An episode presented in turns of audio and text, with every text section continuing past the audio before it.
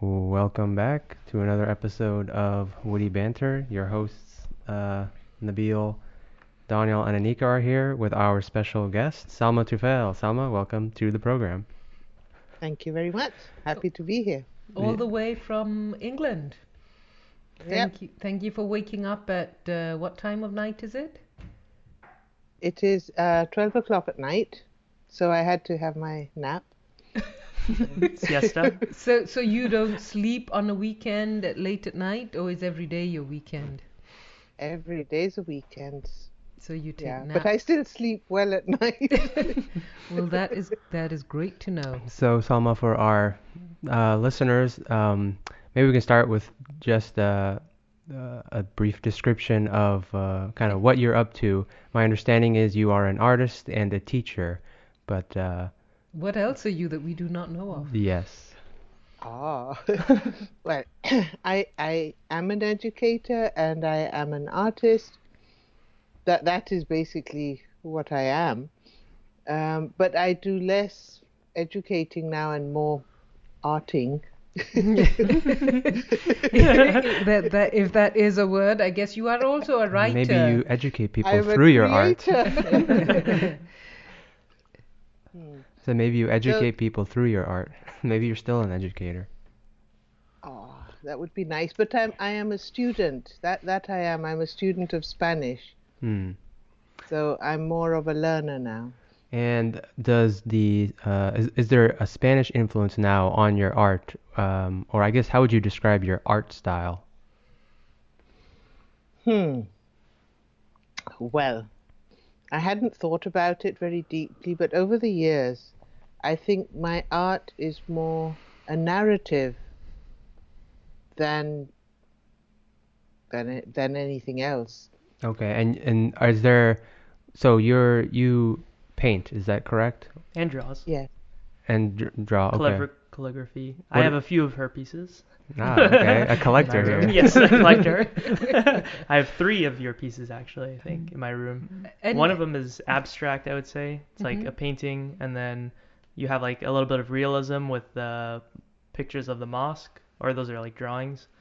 Um, Which one is the abstract one? uh, Is it the one with the the it windows? looks like a window. Yeah, yeah. Maybe it is, Windows with shadows. but it looks more abstract. So, Selma, tell us about the evolution of your narrative, and and we love guests who ramble on, even though this is all about witty banter. We don't mind if the volleying goes in one direction more than the other. So, so keep going. Okay, you want a rambler? You got a rambler. Mm. no, I. One of my problems with art is that I tend to be a bit too realistic, not hyper realistic, because that would be cool. Hmm. Mine is just a boring realism, and I've been trying to get away from that and be more, more abstract, because I don't see life. I, I want to show how I see life and so I go into um, surrealism to get away from the the realism because life is not real the way that people perceive realism to be. Right. I would I argue. mean, like like us sitting here, this is, you know, for someone of my generation, this is just very unrealistic. us communicating through the internet. while broadcasting Yeah. it Yeah, while broadcasting. to broadcasting. thousands, or Thousands, millions of viewers. But no, Potentially. this is an exclusive group, so yes, we're, we take pride in uh, low numbers.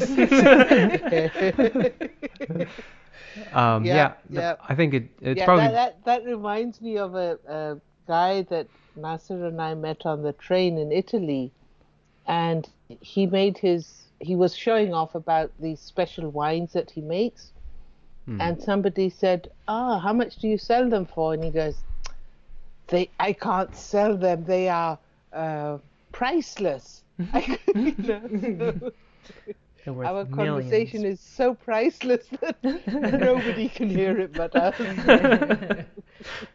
That is true. That is true. So tell us more about your art and your relationship with surrealism and reality. Um, and maybe I know Nabil took a deep breath, which means he's inspired to say something. Well, I was just gonna say, um, yeah, I think prob- surreal art is probably more interesting because, uh, I mean, if you're going for realistic art, it's already something where fami- uh, humans are familiar with, and um, you know we already see that. But if someone's able to show us something different, uh, then that's very useful. I also think that uh, life is very com- complex, and you know we see life through our eyes and our ears, and it's a very uh, human uh, perception. But if you attempt to create abstract art, you can, mm, you know, you're taking a guess at uh, how maybe other beings, uh, other ways of perceiving it. So I think that's uh, an interesting uh, uh, angle to attack art with. Um, so when you uh, when you create something artistic, do you have any methodology that you go through, or is it kind of um, more like freestyle? And you might want to give us an example of a piece of art that is really uh, you you feel a strong affinity to either the pieces that are in Daniel's collection or in my collection, or or something that you're already working with uh, or currently working with. Hmm. Well, first of all, let me get back to what uh, Nabil was saying. Um, that is something I hadn't. Um, something I read recently mm, kind of put everything together that there are two parts of our brain.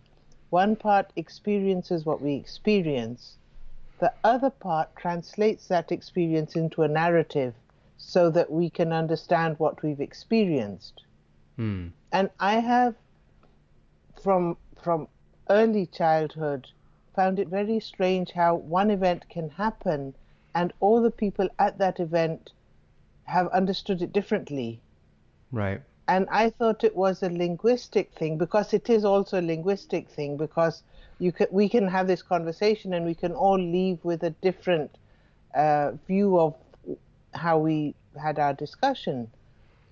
But visually or any experience, it has to go through our filter of narrative, and then what we produce is is has gone through that narrative, and so that is what my art does for me, and I think that is what it anything you produce, whether it's Anika's writing or you know your your app that you're working on, Mm-hmm.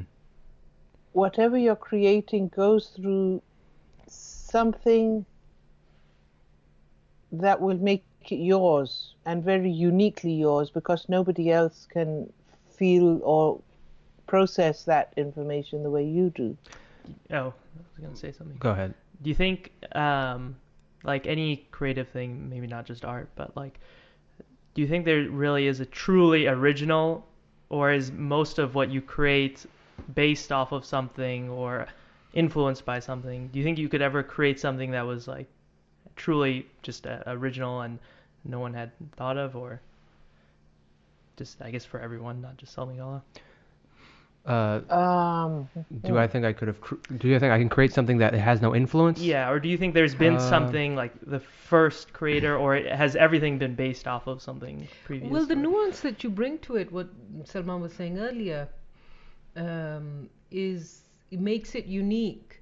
So even if it is an imitation, unless it's a photocopied imitation, but I, I would imagine even a photocopied imitation might have a degree of uniqueness to it, which I think, and I'm not a student of the fine and visual arts, but there is a study of of um, mimeographed art, or you know, that kind of which is photocopied, but there's a I, I feel that there is a, also a study of uh, you know replicated art and its individuality as it is being replicated from a different time perspective or color perspective or you know um, I don't know. And I, I think the the tools we use kind of uh, limit us in a way where um, I mean you're, you're like if you use a pencil to draw something, that in itself is a, an influence in that whatever you're going to be displaying is going to be through the medium of uh,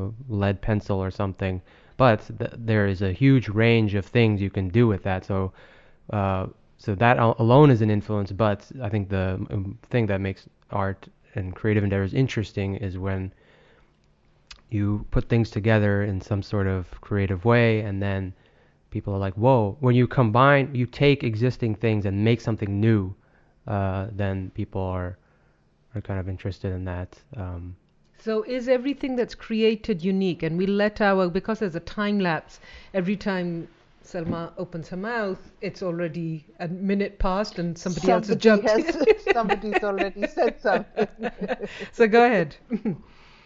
Yeah, I, I was going to say that this takes us back to the concept of algorithms and how musical compositions have been made which musicians cannot identify as artificially created or uh, made by human beings because the, the various algorithms that function in our brain that help us create this new thing um, can now, for music, be replicated through a computer. The question is, can that happen with art too? Because as humans become more sophisticated, as no, hum- we, we're not becoming more sophisticated, as computers become more sophisticated, and and we remain the Neanderthals. Well, I mean, if Um, if they are the com- the Neanderthals who created the computers, you can give them a bit of credit. we're we're sophisticated to a degree, but we have our limitations that computers could surpass us with. Um, yeah, yeah. But yeah, you bring an interesting point. Is uh, yeah, I think I think you could produce art algorithmically if you just think of a circle. Uh, you could spell a circle, or you, sorry, you could describe a circle in a function of some sort. So if you and if computer's job is to take functions and then produce something with it, then you know that complexity can can be achieved. But but but yeah, that that's I'm sure very difficult. Uh, but I think it's possible.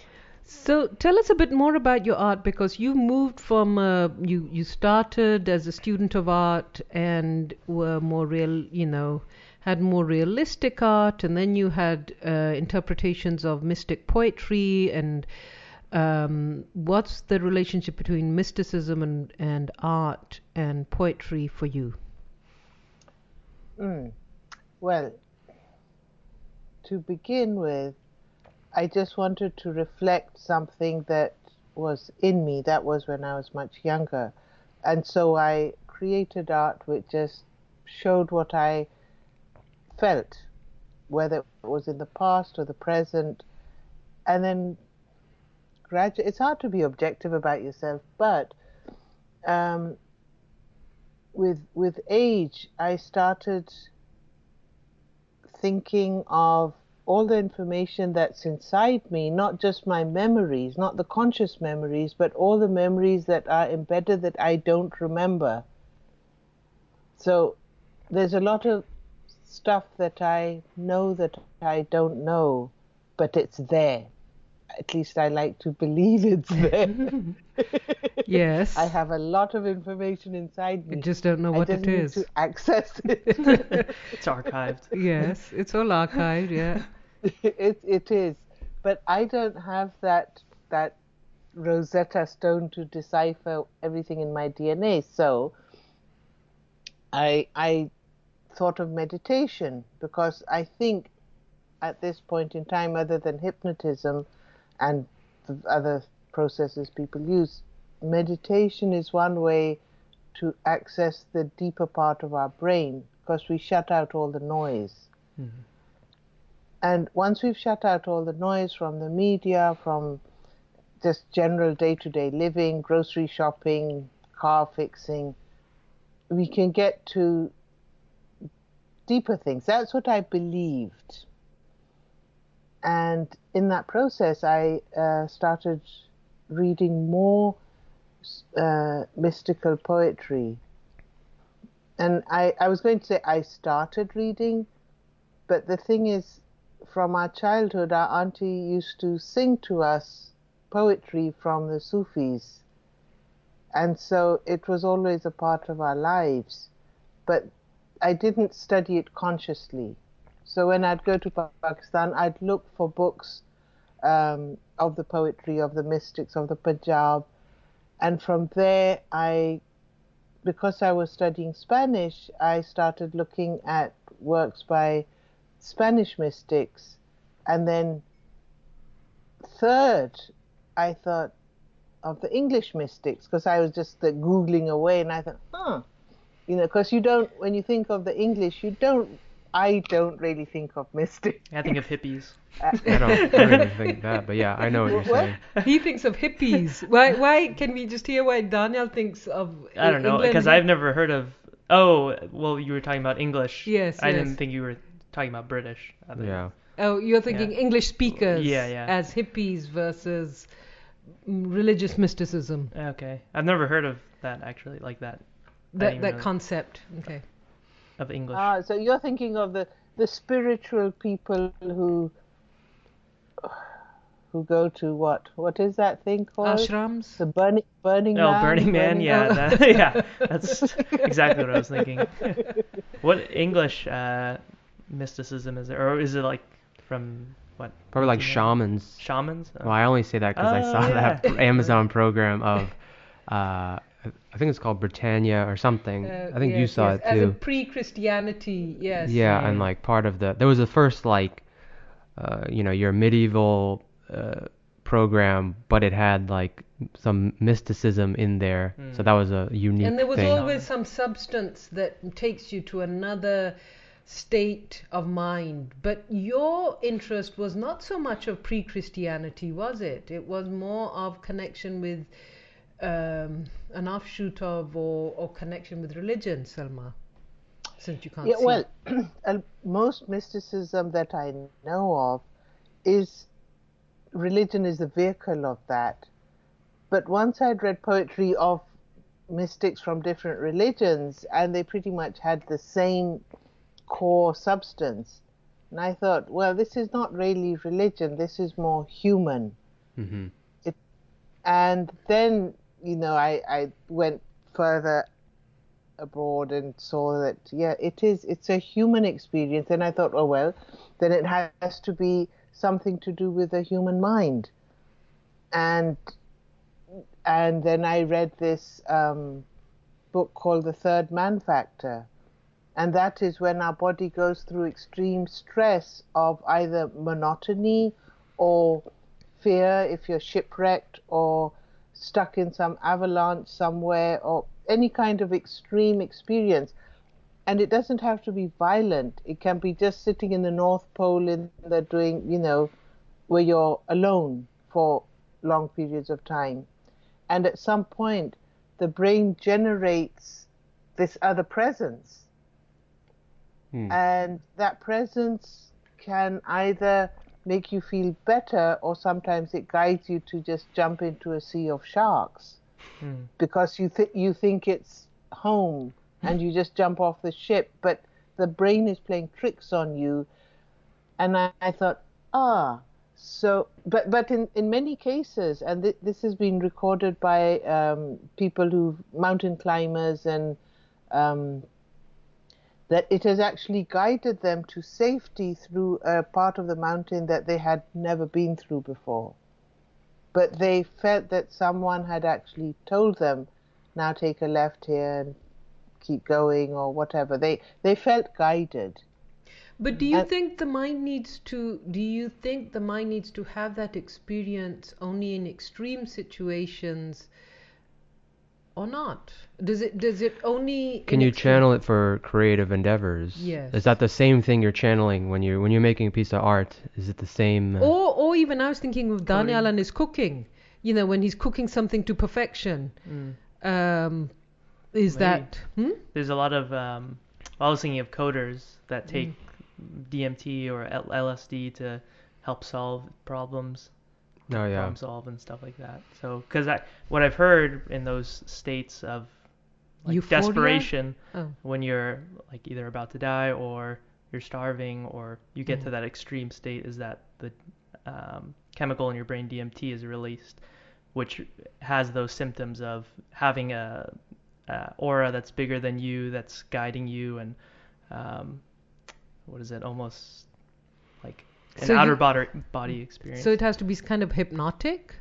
So Uh, to lose control, because and then I'll I'll channel it back to Selma again. Mm. The concept of control, particularly in your art, uh, or the the your ability to lose control and still be creative, or use the lack of control to be creative.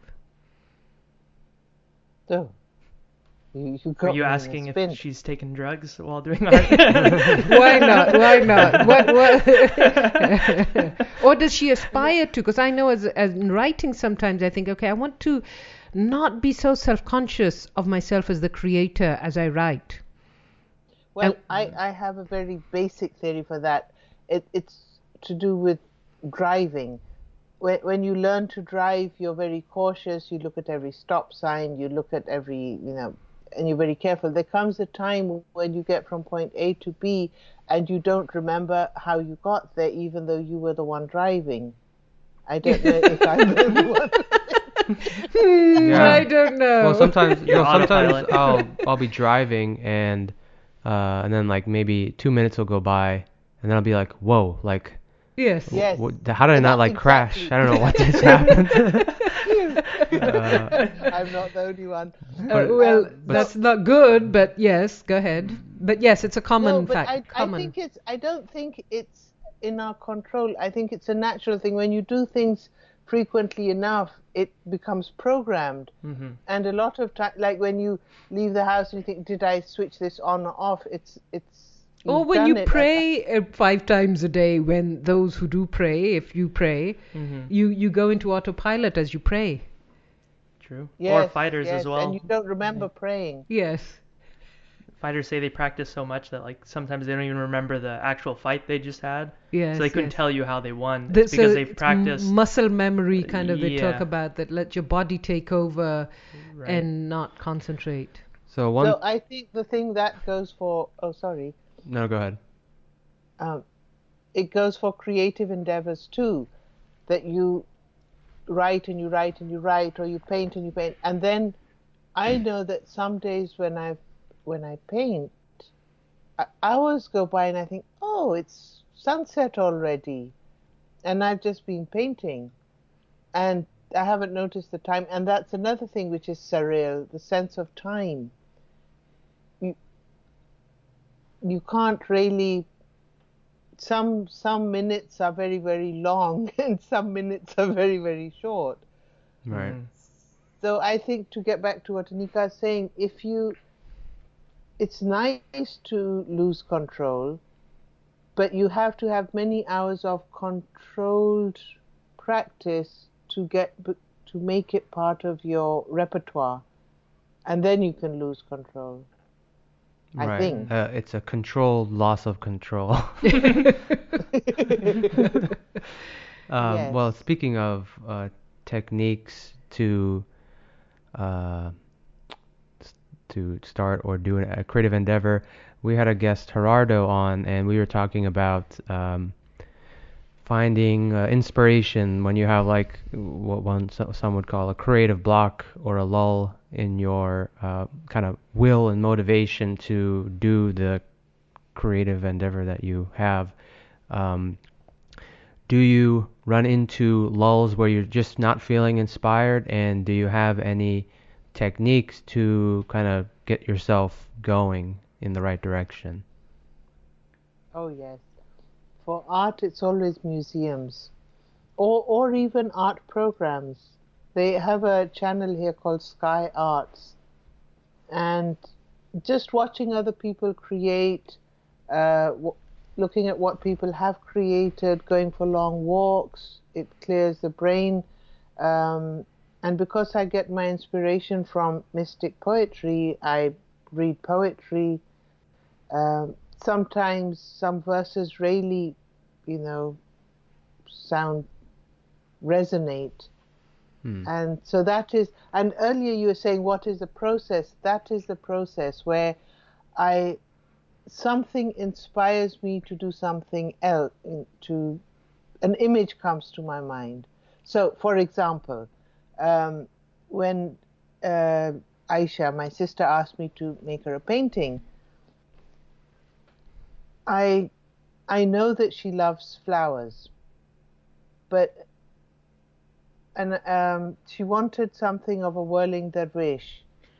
So in my mind, um, because I was in California at the time, and I saw these calla lilies, and the little bit in the middle, it reminded me of the hat of the the dervish, and the white was like the the, the gowns that they wear, and so that image kind of developed and developed, and and now I'm working on a, a painting which has a, eight to ten calla lilies, but they look like whirling dervish. So mm. it's a bit of both. Mm. Yeah, for me, I'll get blocks of or blocks where I'm just like, ah, I don't feel like programming or I don't feel like working on my project. Um, let's see, what would the equivalent of a museum be? It would for a someone who's programming. Wouldn't um, it be an app that you think, wow? An how app store. They, yeah. yeah. but I guess it would have to be the you'd have to be able to see the code, which yes. you know there's a lot of open source code. Um, but I guess I haven't really uh, developed the the appreciation of somebody else's coding. Yeah, I guess so. That's probably something I need to work on. But um. You know what? You know what, Nabil? I uh, I go to lots of meetups because I I love meeting up with people. There was a, a new meetup um, that somebody made where people who create apps get together to discuss the apps that they're creating. Mm. Like a and I thought, well, that for me, this give and take with people who are who doing the similar sort of things to myself that gives me a lot of motivation so yeah on that note when i first started writing I was a bit weary of meeting with people who were also writers, and part of it, it was I thought they um, they know as little as I do. You know, what am I going to learn from them? And I had to go often enough to realize everybody knows will provide me something unique and maybe even not provide me un- something unique related to the craft but will re- will either through their personality or the way they talk about things or the way they tell me how things resonate. And you think really? You connect with that? It just kind of opens up my mind to other ways of seeing things um, and to remind myself to get out of my own comfort zone and um, which I think can be deadly to your creativity because if you're constantly surrounding yourself with what you're familiar with, um, it can give you a lot of comfort and pleasure, but it can reduce your ability to think differently. So um, I agree with you. Finding people who are interested in the kind of thing you're interested in and observing them not as people who are mentors or people who will guide you, but observe them with a creative eye and and use that moment to think of your own craft. Yeah, because I've uh, listened to some musicians, at least in the hip hop world, and a lot of them when you ask them, hey, like, who do you listen? Who do you? What are the new artists you like? And a lot of times they'll just say, I don't listen to it because sometimes subconsciously they'll get affected by it, and mm-hmm. then the music they put out will start to maybe imitate. Yeah, exactly. So some artists I know, even beyond music, um, they like to l- live in isolation in that regard. Um, so, but yeah, I guess it's healthy to tune tap into your community of artists to see what's going on, but then you also have to just, uh, you know, uh, be careful not to imitate or anything like that. Yeah, that that is true. Um, but I would imagine that is, that is how um, all these isms are formed. Like surrealism, that was at a time when psychiatry was big and people were studying the brain and and because they were trying to depict dreams and things like that, the the whole okay now this is going to sound very convoluted, but just That's all right. Um, we're strapped in. yeah, I know. how, how, how much time do I have? and you are our guest, so we will respect that. We're Go gonna ahead. dig. We're gonna dig for gold now. I, I, I just need time. Um, oh no. Oh no. Oh no, no. lost What, yeah, you come lost back. it? Come back to it. I was just thinking. Convoluted. I Convoluted. guess you guys were talking about pretty much two different ways of of learning or honing your craft. Like Mhm. I don't think there's one way. Like Nabil was saying, there's probably people who learn better on their own or learn better from video or learn better from just practicing. Mhm. I think everyone benefits from just practicing, but um, yeah, I guess you.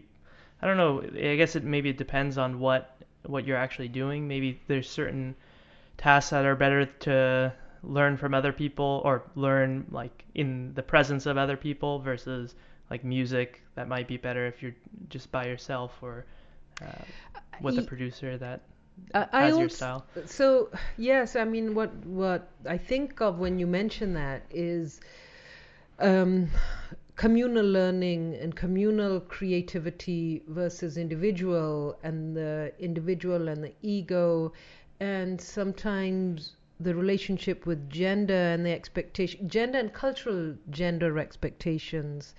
I have found connecting with people that are somewhat familiar with connecting with people is was culturally was a cultural expectation and a gender culture expectation as well. And it helps strengthen my thoughts um, without judgment. Um, whereas sometimes i feel when you're i- individual it's about the self versus the connecting with others.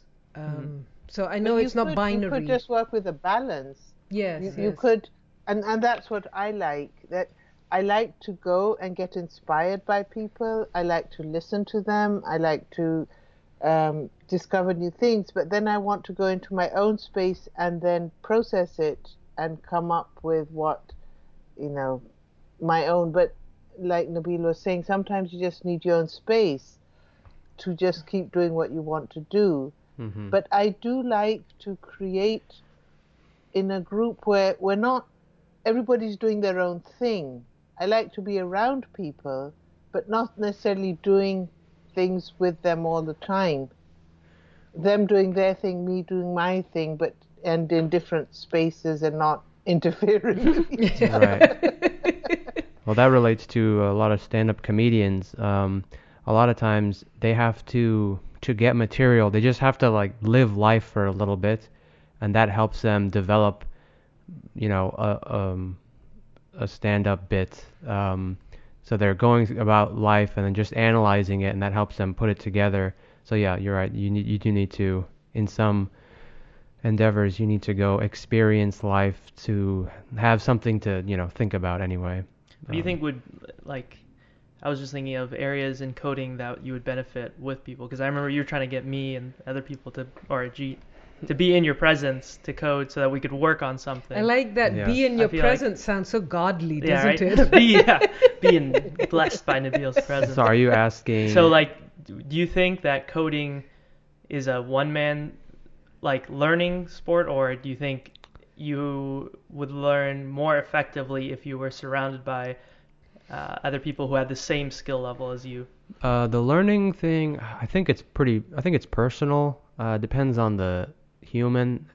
Um, in general, I would argue that anything, the more people you have, the faster you can probably accomplish things. So if you're talking about developing an app, you know, you're gonna accomplish way more if you have a team that works together Mhm. to to build something. Uh, in regards to just learning. learning Yeah.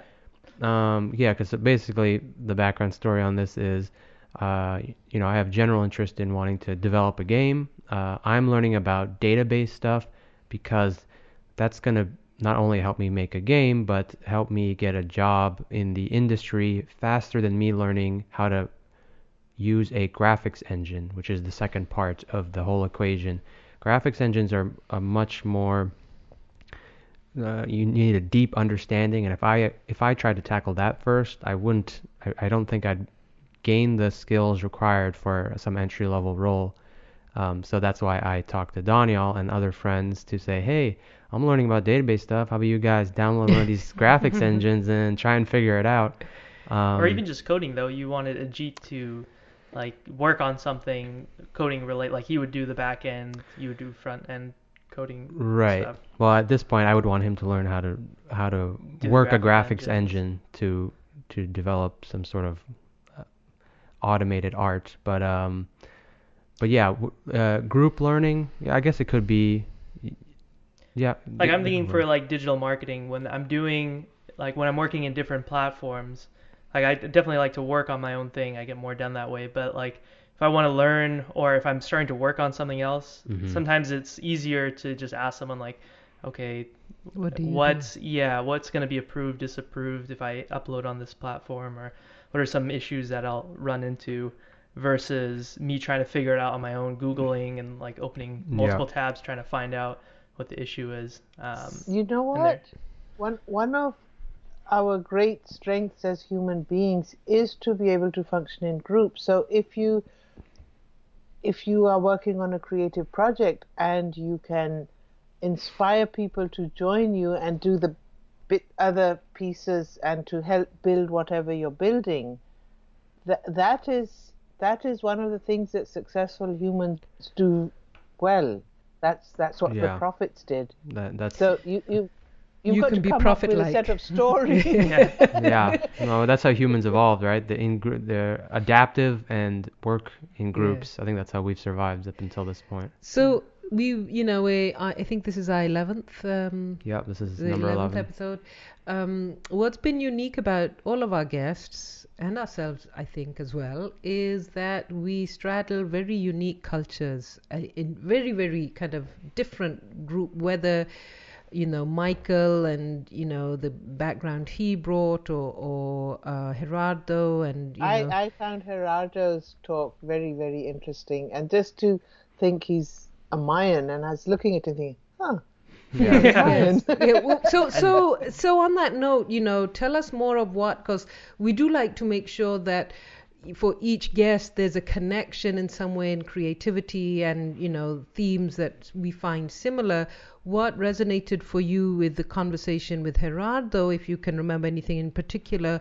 And your own traveling around the world and being living in Dubai and living in Pakistan and California and now in Spain and, and also in England what role does that play in in your creativity and where does it maybe create a hindrance i don't know No, I don't think there's any hindrance. I, I love it. What when Gerardo said that when he goes back uh, home or the other home, the second home, it's Yes. you know this is home too. The time seems to slow down and everything goes slowly. we all connected with that I, we did, we did. But the thing is that wherever you go, whether uh, I lived in Madrid for a while, I lived in Dubai, I lived in Qatar, whichever culture you go in, there's there's a lot of similarity, and the differences are um, what give it flavor. It's like spices. The basic thing is always the same. That is what I have uh, from having lived in different places the basic needs of people are the same um, to be accepted, to be respected, all of that. But then you've got these other flavors which people pride themselves on as our culture. And those are a little bit different. What what do people pride themselves on if you go, you know, I like all the flavors. It's like having um I think it's enriched my life. And anything in particular from any culture that you think this is what is really directed and helped me focus in either my writing or my teaching or my artwork or or any other space in your life I, I think it was a, the Punjabi Sufis. Hmm. They they have grounded me. What what they say resonates. I can relate. I I love the the the sound of the Punjabi poetry. I love. I just love that language. So that that really and and I'm not an expert. And I spent a full summer break looking for a Punjabi to Urdu to English dictionary, which a dear friend and relative in Chakwal found for me because I wanted to know more. So I'm not an expert, but based on what I know, that resonates the most. Sufi poetry from the Punjab.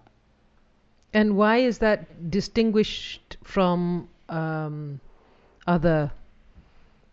Might not be Cultures. Other mystic poetries? Hmm. Um, I think the the Punjabi mystics that I love um, don't really like prescribed religion. And can you name them? The name the ones that you like. Inquisition. No, no, no. I'm saying name them, as in you know, which Yeah, ones do you like? Bahu. I, I love Sultan Bahu. I just um, Baba Farid. Th- these people um, go for what I believe is the essence of religion, which is the essence of humanity, and all these other rituals which are not worthless because it's the rituals that have helped communities unite. So rituals are a very useful part of helping us as human communities be stronger and supportive and develop. But taken to an extreme, it just becomes ridiculous. And I think in the other mystics that I have read, or later mystics, uh, they kind of cling too much to prescribed religion, Oh, okay. So and you- that doesn't do so you want me. to So- disconnect uh, you know in relation to the storytelling and uh, the narratives and so on this morning we were discussing with Monim uh, the video game that the Nabil and Daniel have been playing with Faisal and Ajit. Ajit recently and the concept of storytelling in that video game which is interesting and maybe you want to share that experience or that conversation Yeah, so the- well, the base, the background on the video game, it's a game called Detroit uh, Become Human, and it's a story about uh, human society in the future, and we have um, basically robots that help um, do your cleaning and uh, other sort of services. So you play three three storylines that are in the same world, but you play their story individually, uh, and it kind of each chapter is a, a different part of that person, that uh, android's story. Um, and it's an interesting game because it's not your, you don't have to be like, um there's aren't a lot of micro mechanics that you have to manage. It's very much like a decision based thing where you kind of the walking around is very straightforward and you run into an encounter and then you you have like four options to choose from on how you want to react, how you want to respond to a person, uh, and each decision you make will also change the outcome of the game. So you know uh, your story can end up much differently than other players' stories. Um, so that's the that's the game, and I, I forgot what the conversation we were having about it. It- it- in relation. Yes, it just kind of it's interesting because it's uh, this you know being humanity. We were just talking about mystic poetry and and the essence of humanity, and now we're talking about video gaming. And one of the things, one of my takeaways from our discussion this morning was that the the appeal of video games, particularly this one or others as well, is the the amount of time you can stay engaged with them. So that was interesting to me, um, particularly when we question the ability of millennials to concentrate for too long. And you think, oh, that's interesting, and you, you find something that takes longer to do, more appealing than watching a you know an hour and a half movie. Uh, but also the concept of the wanting to participate in the storytelling and finding yourself. And I don't know, I I'd love to see the game because Mm. I'm I'm interested in hearing, but I don't know what Daniel's perspective. Yeah, so it, it's interesting because you're you're almost like figuring out uh, what your purpose is with each storyline, and they all kind of intertwine um, later in the story. But uh, I guess what makes video games more interest, or I guess interesting to us, is that you get to be part of the story and tell the story Mhm. rather than you kind of you're absor- or Well, is, observing. it. isn't that like the episode of Black Mirror, the recent one? Yeah, I was gonna say it's like uh, it's almost like Blade Runner and also Black Mirror, kind of like the whole. Did you see the future. yeah I, the are you referring to the Black Mirror episode? It's like Oh, it was a movie. short movie uh, called Bandersnatch or something. Yes, yes, Yeah, yes. yeah. yes. This It's is that. this is very much like that. Where so if you're not familiar, No, I am not uh, familiar. Black well Black Mirror is a series, uh, a, a show that uh, each episode's very different. it's and about dystopian Dystopian future. future. That You've that, seen it. that that I have seen that. But I you haven't just don't seen the know the episode. so the yeah. latest uh, It's a movie. one is a, a movie, and in the movie you can decide like as the movie's playing out, you Mm. use your remote to pick how you want the story to continue. Very Mm, similar to the game. There used to be Mm. children's books that were written that way Right. that And choose your They reference ending. that as well in Oh, the, in the It's okay. the same concept. Um, although I think this, I think the game that we're Yeah. referring to is much better than The that. only issue with it, like Yes. the, I guess that movie we had was that they give you choices, but you pretty much had to have done one certain thing. Um, Yeah, like it's, it's like y- y- there's four choices, and three of them you're definitely gonna fail, quote Yeah. unquote. Uh, oh, oh. So that, that was the you only have to flaw. make the right choice. Yeah, like you'll make a decision, and then like the story will end, and then you have to, it'll bring you back, and then you have to choose another one. right. Whereas the So the like- Detroit game is, it'll keep going. Like it won't. You don't. There's Mm. no. There's like 40 different outcomes at the end, like of this of Detroit becoming human. Versus, I feel like in Bandersnatch it was like eight. Yeah, but it's the same idea, and I also think it um, it's kind of uh, indicative of how uh, entertainment will be, human entertainment will be in the future, where it's right now entertainment is developed and created by a group of people, and it's fixed, and then we they send it out to us, and we consume it. Mhm. Uh, but I think the future of entertainment will be very much uh, tailored to a, an individual's desires. So you will be put into these experiences, and you know we will be able to react, uh, and it'll change the way the whole movie or game will play well, out. I can imagine um, the population getting very nervous about that because one of the things that humans have liked as groups is predictability, which is why you have all the laws and rules and regulations. Right. I think. But to give a human the freedom to sort of say, you you create what entertains you, Mhm. then you have as many different options as you have humans. Or do you? Well, I think I think actually the um, well, one I think you could still have the element of predictability in the in the actual environment. Yes, you're you are the one who is unpredictable, but I think the experience will be similar to that if you were walking around in uh, some city. There's an there are elements of predictability, so I think that will still be there, but um.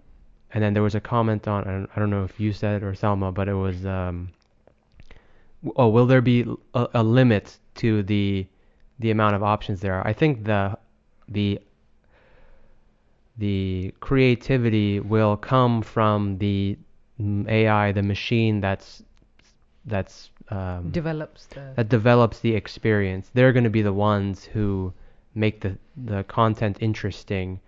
Um, So uh, here's here's my question: How unpredictable are we as individuals? I, I mean, Salma, Nabil, Daniel, Anika, the four of us. You know, uh, apart from having you know some kind of some fuse going off in our minds, Mhm. how unpredictable are we as individuals where we would make decisions and do things where you think, where the heck did that come from? I can give you an example. Okay, so, go ahead. so, so I think like if you're talking relative to robots, I'm sure that we would probably be pretty predictable. yeah. But relative to each other, I think we can be super unpredictable. Like in the game, yes. there was a scenario where it was like either you go peaceful protest, hmm like uh, civil war, or you run. And so I went the civil war route, where Yeah. I was like, all right, everyone, like go in, go in. Attack. So yeah. so Nabil and Ajit were expecting me to be like extremely violent throughout the whole thing. Yeah. But whenever they gave me the option to spare someone's life in the middle of this war, Yeah. I was like, no, I'll spare you. Yeah, it's like, his ki- life. it's like kill or spare. And we're Yeah. all like, oh yeah, he's gonna yeah, kill, kill, he's kill him. And then Darren would just spare. spare his life. What would be the outcome of sparing their, their life? you know what's funny? I don't. Uh, I I, doubt like it would change the, the thing outcome- that much. Yeah. You, you're still disabling them, so Oh. you either permanently disable them or Oh, temporarily. I'll tell you disable how because there was another scenario where I did that and I ended up killing him and they did a like a news report and they added that aspect that I had killed someone. So they're Oh, like yeah. even though these like AI robots are looking for you know Equal- equal rights. and peace or equal Yes, rights yes, and you yes. know to be free, they're also violent so we're looking at them as terrorism or Because terrorist you, you attack. can you So. as human beings we there are times when you snap and that Mm-hmm. to me is a scary i have a scary fascination of the mind in in that unpredictability of things. And um, generally when we've seen people behave uh, aggressively it's kind of it's not unexpected. It's kind of yeah this person they behave this way and therefore they're behaving this way now.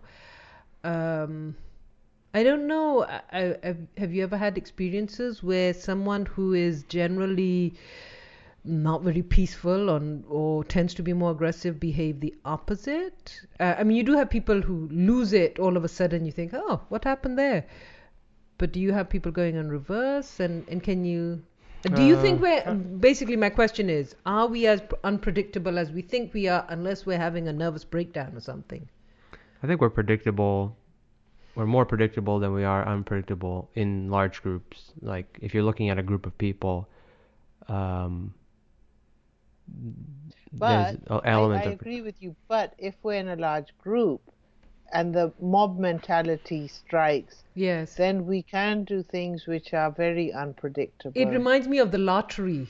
That the you know remember the short story by Shirley oh, yeah. Jackson, That was good short story. uh, where the the the city the town is doing a lottery and you don't know what it's all about and it you it ends up being that one person is going to be stoned yeah. and there's no rhyme or reason for this person to be killed. It's for the crops.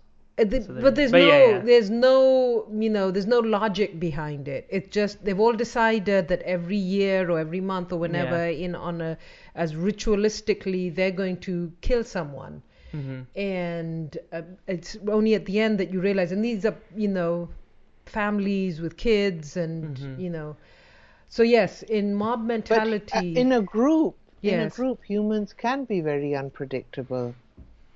I think. they can be unpredictably mean can they un- be unpredictably kind Yeah, like some like they tip like a hundred dollars. Like whoa, I wasn't expecting Well, that. so in groups, so well, one when I was when I used the term group, I meant more like if you look at middle class um, humans Mhm. in Redwood City, Mhm. you can guess maybe what car they own or what they do for a living or uh, what they like for entertainment. Um, but yeah, in regards to actually physically being next to another person in a group, Mhm. um, uh, you're you can be predictable in the sense that y- there's that whole idea of when when one person says something and it's wrong, other people start to agree with it, but nobody like questions it. Do you you know, do you know what I'm talking Yes, about? Yes. Mhm. Where uh, or and and that builds and then it becomes harder and harder when somebody knows the right answer and it now becomes harder for them to like say no this is wrong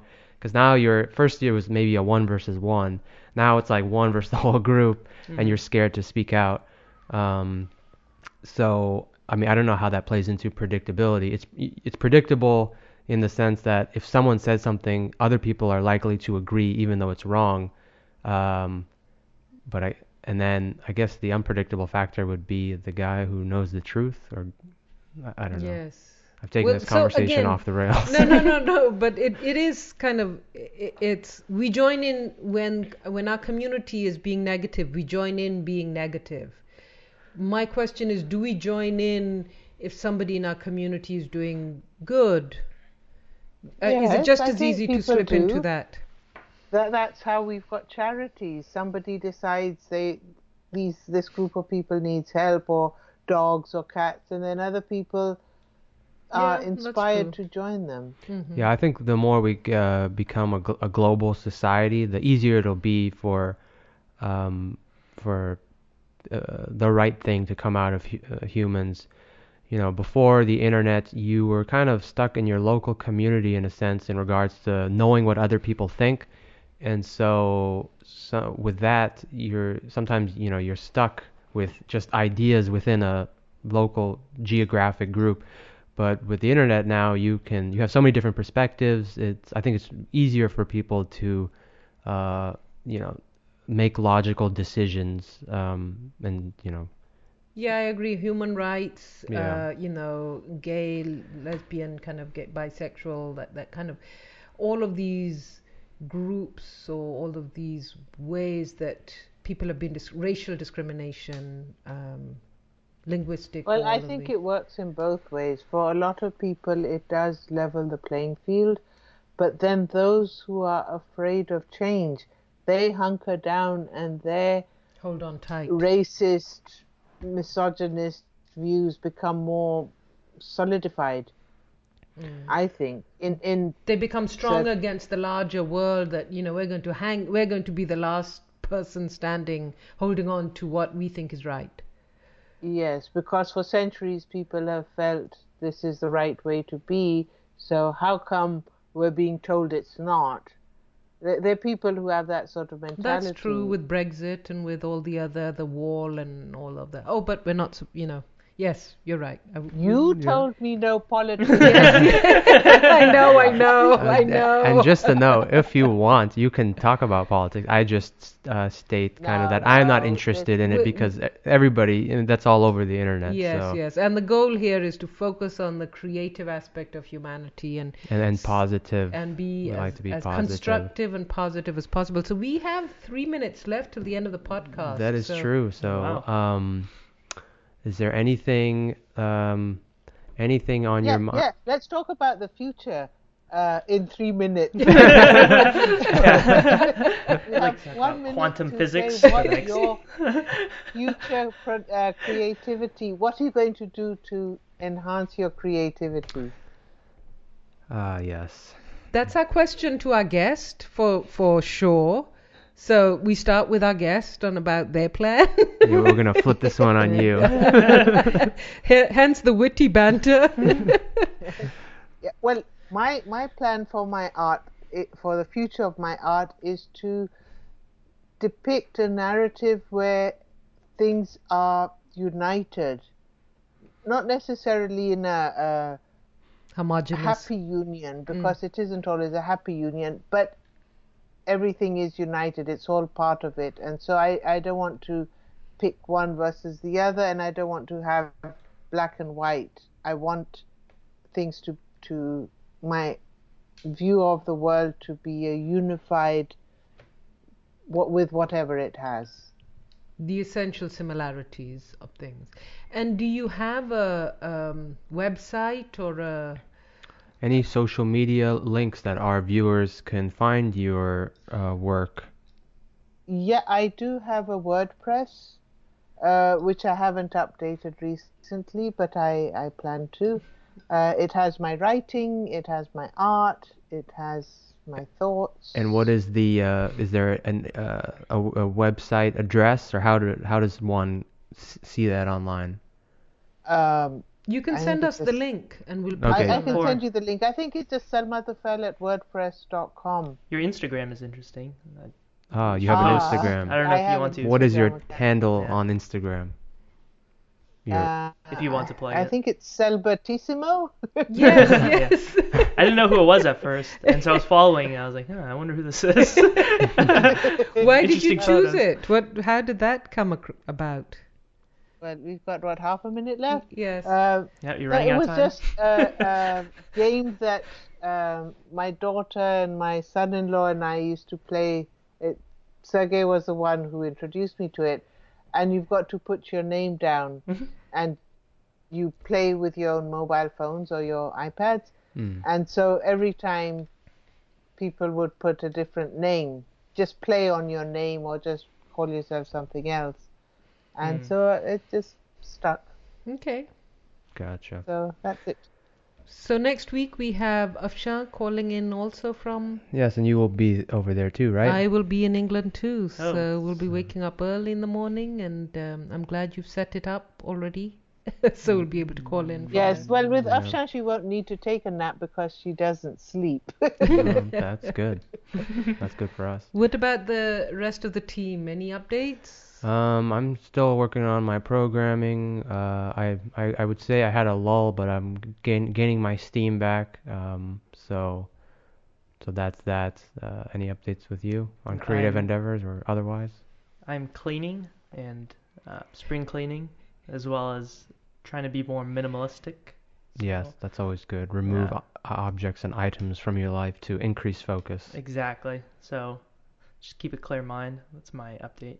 Nice. And I am finishing the final draft of my book, and February the 25th, I think, is the day that um, my, my chapter will be read at the San Jose Art Museum. Yes. So please come to San Jose and What uh, day is that again? It's a Sunday. So so we'll be we'll be hosting live from the San Jose Museum of Art. I don't know if we'll be hosting live because I don't know if my data plan will support that, but I can definitely record on my phone and Yeah. then post it later. Sounds good. Um, so oh, that'll be interesting. Very interesting. yeah, a first for witty banter. Yes, uh, not yeah. in the in the Mm. living room. yeah. Um, okay, well, thank you for tuning in, and catch you later. Toodaloo.